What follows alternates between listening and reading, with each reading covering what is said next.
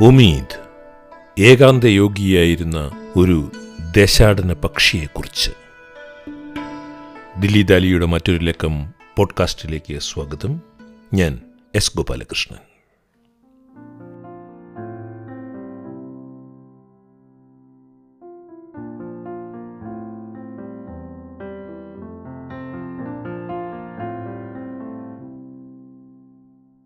വന്ന വഴി മറക്കരുത് എന്നൊരു പറച്ചിൽ മലയാളികളുടെ ഇടയിലുണ്ട്. ദേശാടന പക്ഷികൾക്കുണ്ടായിരിക്കേണ്ട അതിജീവന മാർഗമാണത്. അതിജീവനത്തിനുള്ള വഴിയാണത് വന്ന വഴി മറക്കാതിരിക്കുക എന്നത്. മനുഷ്യൻ ദേശാടനം നടത്തി അതിജീവനം കഴിച്ചതിന്റെ ബാക്കിയാകണം ഇപ്പോഴും നമ്മുടെ ഭാഷയിൽ അത്തരത്തിലുള്ള ഒരു പറച്ചിൽ ഒരു പക്ഷെ മറ്റു ധ്വനികളോടുകൂടിയാണെങ്കിൽ പോലും നിലനിൽക്കുന്നത് വന്ന വഴി മറക്കരുത് എന്നത്. ഈ ലക്കം ദില്ലി ദാലിയിൽ ഞാനൊരു ദേശാടന പക്ഷിയെക്കുറിച്ചുള്ള ചിന്തകളാണ് പങ്കുവയ്ക്കുവാൻ പോകുന്നത്. ആലോചിക്കും തോറും അത്ഭുതമേറി വരുന്ന ഒരു പക്ഷി വൃത്താന്തമാണിത്. ആലോചിക്കുക എന്ന് പറഞ്ഞപ്പോൾ ആലോചിക്കുക എന്ന വാക്കിനെക്കുറിച്ച് കൂടി ഞാൻ ആലോചിച്ചു പോയി ലോചന എന്ന വാക്കിനെ പ്രകാശിപ്പിക്കുന്ന എന്ന ഒരർത്ഥമുണ്ടല്ലോ എന്നത്. അതിനാൽ ഈ ദശാടന പക്ഷിയെക്കുറിച്ചുള്ള ഈ ആലോചന ഒരു പ്രകാശം നൽകുന്നുണ്ട് എനിക്ക് കുറഞ്ഞപക്ഷം എനിക്ക്. ദശാടനം നടത്തുന്ന ഒരു പക്ഷിയുടെ വെളുത്ത ചിറകിന്റെ പ്രകാശം. രാവിലെ വായിച്ച ഒരു പത്രലേഖനത്തിന് പിന്നാലെ ഞാൻ പോയതിന്റെ ഫലമാണ് സത്യത്തിൽ ഈ പോഡ്കാസ്റ്റ്. ഉമീദ് എന്നു പേരുള്ള ഒരു സൈബീരിയൻ കൊക്കിനെക്കുറിച്ചുള്ള വാർത്തയായിരുന്നു അത്. ഉമീദ് എന്ന പേർഷ്യൻ വാക്കിന് ഹോപ്പ് പ്രത്യാശ എന്നാണ് അർത്ഥം. ഇറാൻകാർ ഒരു സൈബീരിയൻ ദേശാടന പക്ഷിക്കിട്ട പേരാണ് പ്രത്യാശ എന്നത്. എല്ലാ വർഷവും ഒക്ടോബറിൽ സൈബീരിയയിൽ നിന്നും ഒരുപക്ഷെ ലോകത്തിലെ ഏറ്റവും ഏകാന്തനായ ഈ പക്ഷി ഇറാനിലേക്ക് പറന്നെത്തുന്നതുകൊണ്ടാണ് അതിനെ പ്രത്യാശയുടെ ഉമീദ് എന്ന് നാട്ടുകാർ വിളിച്ചത്. എല്ലാ വർഷവും സൈബീരിയയിൽ നിന്നും അതിശൈത്യത്തിന് തൊട്ടു മുൻപേ ഒറ്റയ്ക്ക് അയ്യായിരം കിലോമീറ്റർ പറന്ന് ഇറാനിൽ ഇറങ്ങുമായിരുന്നു ഉമീദ്. പടിഞ്ഞാറൻ സൈബീരിയയുടെ വന്യതയിൽ നിന്നും ഉയർന്ന് പറന്ന് ശക്തമായ തന്റെ പേശികൾ ഉറപ്പിച്ച് നിർത്തി ജനിതകപരമായി ഓർക്കുന്ന വഴികളിലൂടെ ആകാശമാർഗേണ റഷ്യയിലെ വോൾഗ ചതുപ്പുകൾക്ക് മുകളിലൂടെ കസാക്കിസ്ഥാന്റെ വടക്കു പടിഞ്ഞാറൻ ആകാശം ലക്ഷ്യമാക്കി പറന്ന് അവിടെ നിന്നും അസർബൈജാന്റെ തെക്കുവശത്തുകൂടെ ഇറാനിലെത്തുന്ന ഏകാന്തനായ ഒരു പക്ഷിയെക്കുറിച്ചാണ് ഞാൻ പറഞ്ഞു വരുന്നത്. ആ യാത്രയെക്കുറിച്ച് ഓർക്കുമ്പോൾ തന്നെ അത്ഭുതത്താൽ ഉളവാകുന്ന രോമാഞ്ചം അനുഭവിക്കുകയാണ് ഞാൻ. എഴുത്തച്ഛന്റെ ഹരിനാമകീർത്തനത്തിൽ പ്രശസ്തമായ ഒരു വരിയുണ്ടല്ലോ ഏകാന്ത യോഗികളിൽ ആകാംക്ഷ കൊണ്ട് പരമേകാന്തമെന്ന വഴി പോകുന്നിതൻ മനവും കാകൻ പറന്നു പുനരന്നങ്ങൾ പോയ വഴി പോകുന്ന പോലെ എന്ന്. ഏകാന്തനായ ഉമീദ് എല്ലാ വർഷവും തീവ്ര തണുപ്പകറ്റുവാൻ അയ്യായിരം കിലോമീറ്റർ പറന്ന് ആ പക്ഷി ഓർമ്മയുടെ തടവിലായതുകൊണ്ടായിരിക്കുമോ ഇങ്ങനെയൊക്കെ ചെയ്യുന്നത്? അയ്യായിരം കിലോമീറ്റർ തണുപ്പകറ്റാൻ വേണ്ടി പറക്കുന്നത് അത് ഒരു ഓർമ്മയുടെ തടവാണോ?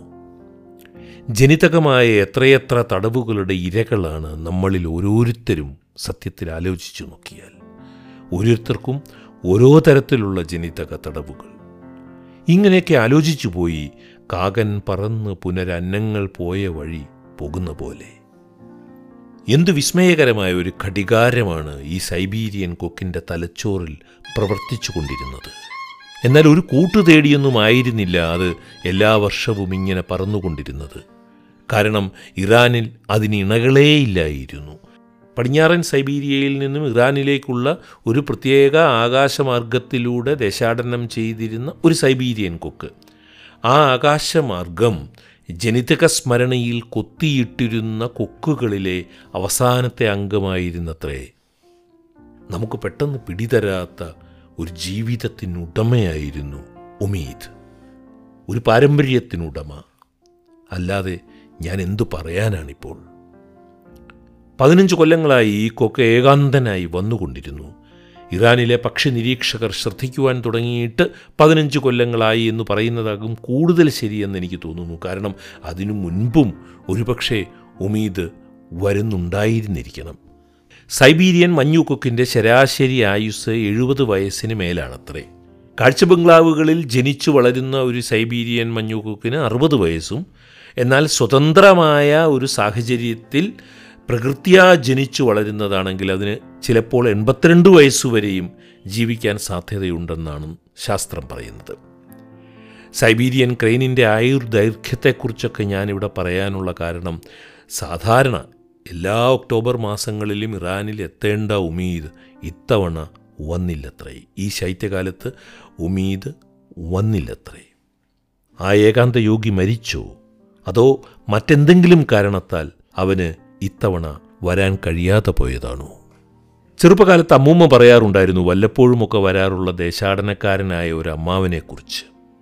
ഏതോ അതിർത്തികളിൽ ഏതോ അജ്ഞാത നഗരങ്ങളിൽ എന്തൊക്കെയോ അജ്ഞാത ബന്ധങ്ങളിൽ എന്നാലും ആണ്ടിലൊരിക്കൽ വീട്ടിൽ വരുന്ന ദേശാടനക്കാരായ ബന്ധുക്കൾ പണ്ട് കേരളത്തിൽ നിരവധിയുണ്ടായിരുന്നു അതുപോലൊരു സൈബീരിയൻ കൊക്കിനെ ഇറാൻകാർ സ്നേഹിച്ചു.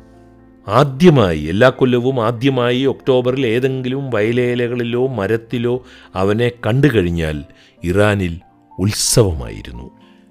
രണ്ടായിരത്തി ഇരുപത്തി മൂന്നിലെ ശൈത്യകാലത്ത് ഉമീദ് വന്നില്ല ഞാൻ അത് പറഞ്ഞു കഴിഞ്ഞു. ദേശാടന പക്ഷികളെക്കുറിച്ച് പഠിക്കുന്നവരും പക്ഷി നിരീക്ഷകരും ഇറാനിലെ പൊതുജനവും ഉമീദ് വന്നില്ല എന്നതിൽ ദുഃഖിതരായിരിക്കുകയാണ്. എന്നാൽ സത്യത്തിൽ എനിക്ക് ഒരു സമാധാനമാണ് തോന്നുന്നത് ഒരു സവിശേഷ ജനിതക മുദ്ര തലച്ചോറിൽ പേറുന്ന വംശത്തിലെ ഒരേ ഒരാളായി ജീവിച്ചിരിക്കുന്നതിനേക്കാൾ നല്ലത് മരിക്കുന്നതല്ലേ? ഇന്റർനാഷണൽ ക്രെയിൻ ഫൗണ്ടേഷൻ ഔദ്യോഗികമായി പ്രഖ്യാപിച്ചു കഴിഞ്ഞു ഇത്തവണ ഉമീദിനെക്കുറിച്ച് വിവരമൊന്നുമില്ല എന്ന്.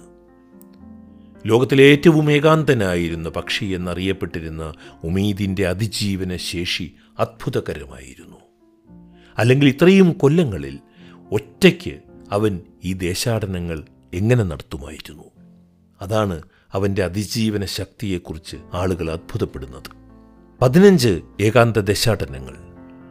അതും ഓരോ തവണയും അയ്യായിരം കിലോമീറ്ററുകളിലധികം എന്തൊരു ജീവിതമായിരുന്നു അത്. ആ ഏകാന്തതയെ മനസ്സിലാക്കുവാനുള്ള ശേഷി എന്റെ തലച്ചോറിലെ ജനിതക കോശങ്ങൾക്കോ എന്റെ തലച്ചോറിൽ ഉള്ള പരിമിതമായ ജ്ഞാനകോശങ്ങൾക്കോ ഒന്നുമില്ല ഈ ഒമീദിനെ മനസ്സിലാക്കുവാൻ. അതിനുള്ള ശേഷി എനിക്ക് ഇല്ല. നിസ്സഹായമായിട്ട് ഞാൻ നിൽക്കുകയാണ് ഈ പോഡ്കാസ്റ്റിൽ. അതേക്കുറിച്ച് ഒന്നും തന്നെ വിശദീകരിക്കുവാനാകാതെ. ലോകമാകമാനമുള്ള പക്ഷി നിരീക്ഷകർ ഒരു കൊല്ലം കൂടി കാത്തിരിക്കും ഈ അസാധാരണന് അന്ത്യയാത്ര നൽകുവാൻ. ജനിതക സ്മരണകളുടെ വിളികൾക്കപ്പുറം അവനെ ആകർഷിച്ച മറ്റെന്തെങ്കിലും വിളി ഇത്തവണ ഉണ്ടായോ? അല്ലെങ്കിൽ എന്തെങ്കിലും രോഗം? അല്ലെങ്കിൽ ഏതെങ്കിലും വേടന്റെ കൂരമ്പ്? ആർക്കറിയാം. ഓർക്കാനേ പറ്റുന്നില്ല. അതേക്കുറിച്ച് ആലോചിക്കാനേ പറ്റുന്നില്ല. കുറച്ച് കൊല്ലങ്ങൾക്ക് മുൻപേ ഇറാനിൽ ഒരു വളർത്തു സൈബീരിയൻ പെൺകൊക്കിനെ ഒമീതു വരുന്ന സമയത്ത് തുറന്നുവിട്ടിരുന്നു ഒരു കൂട്ടിനു വേണ്ടി. അവളുടെ പേര് അറസു എന്നായിരുന്നു. പേർഷ്യൻ ഭാഷയിൽ അതിന് കാമന എന്നാണ് അർത്ഥം. തീർച്ചയായും അയ്യായിരം കിലോമീറ്റർ പറന്നു പറന്നു വരുന്ന ഉമീദിന് കാമന ഒരു സഖിയായി മാറി. പക്ഷേ ദശാടനക്കാലം കഴിഞ്ഞിട്ട് തിരികെ പറക്കുവാൻ തീരുമാനിച്ച ഉമീദിനുള്ള പേശി ബലം അടഞ്ഞ കൂട്ടിൽ ജനിച്ചു വളർന്ന അരസുവിന് ഇല്ലല്ലോ. ഇറാന്റെ ആകാശാതിർത്തി കടക്കുന്നതിന് മുൻപ് തന്നെ അരസു നിലത്തിറങ്ങി. ഏതോ വയലിൽ ഒറ്റയ്ക്ക് അവളെ പിന്നീട് കണ്ടെത്തുകയായിരുന്നു. അരസു പിന്നീട് മരിച്ചു. രണ്ടു വർഷങ്ങൾക്ക് മുൻപുള്ള ശരത്കാലത്ത് ഒമീദ് വരുമ്പോഴേക്കായി ഒരു ഇണയെ സ്വപ്നം എന്ന് നാമാർത്ഥമുള്ള റോയ എന്ന പെൺകൊക്കിനെ തയ്യാറാക്കി നിർത്തി. രണ്ടു ദശാടനക്കാലങ്ങളിൽ ആ ഏഴു വയസ്സുകാരി ഒമീദിന് കൂട്ടായി ഉണ്ടായിരുന്നത്രേ. പക്ഷേ അവന്റെ കൂടെ പറക്കുവാനുള്ള പേശിബലം റോയയ്ക്കും ഇല്ലായിരുന്നു.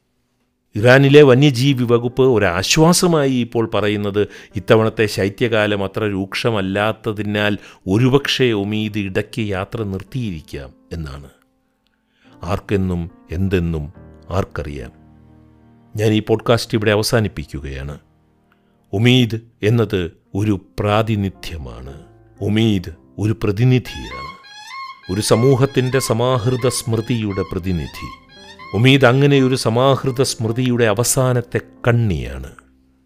അടുത്ത ശൈത്യകാലത്ത് അവൻ ഇറാനിലെ വയലിൽ വന്നിറങ്ങിയില്ലെങ്കിൽ മാത്രമേ ദില്ലിദാലിയും ആ അസാധാരണ പക്ഷിക്ക് അന്ത്യയാത്ര ചൊല്ലൂ. കാരണം അവന്റെ പേര് തന്നെ പ്രത്യാശ എന്നാണല്ലോ.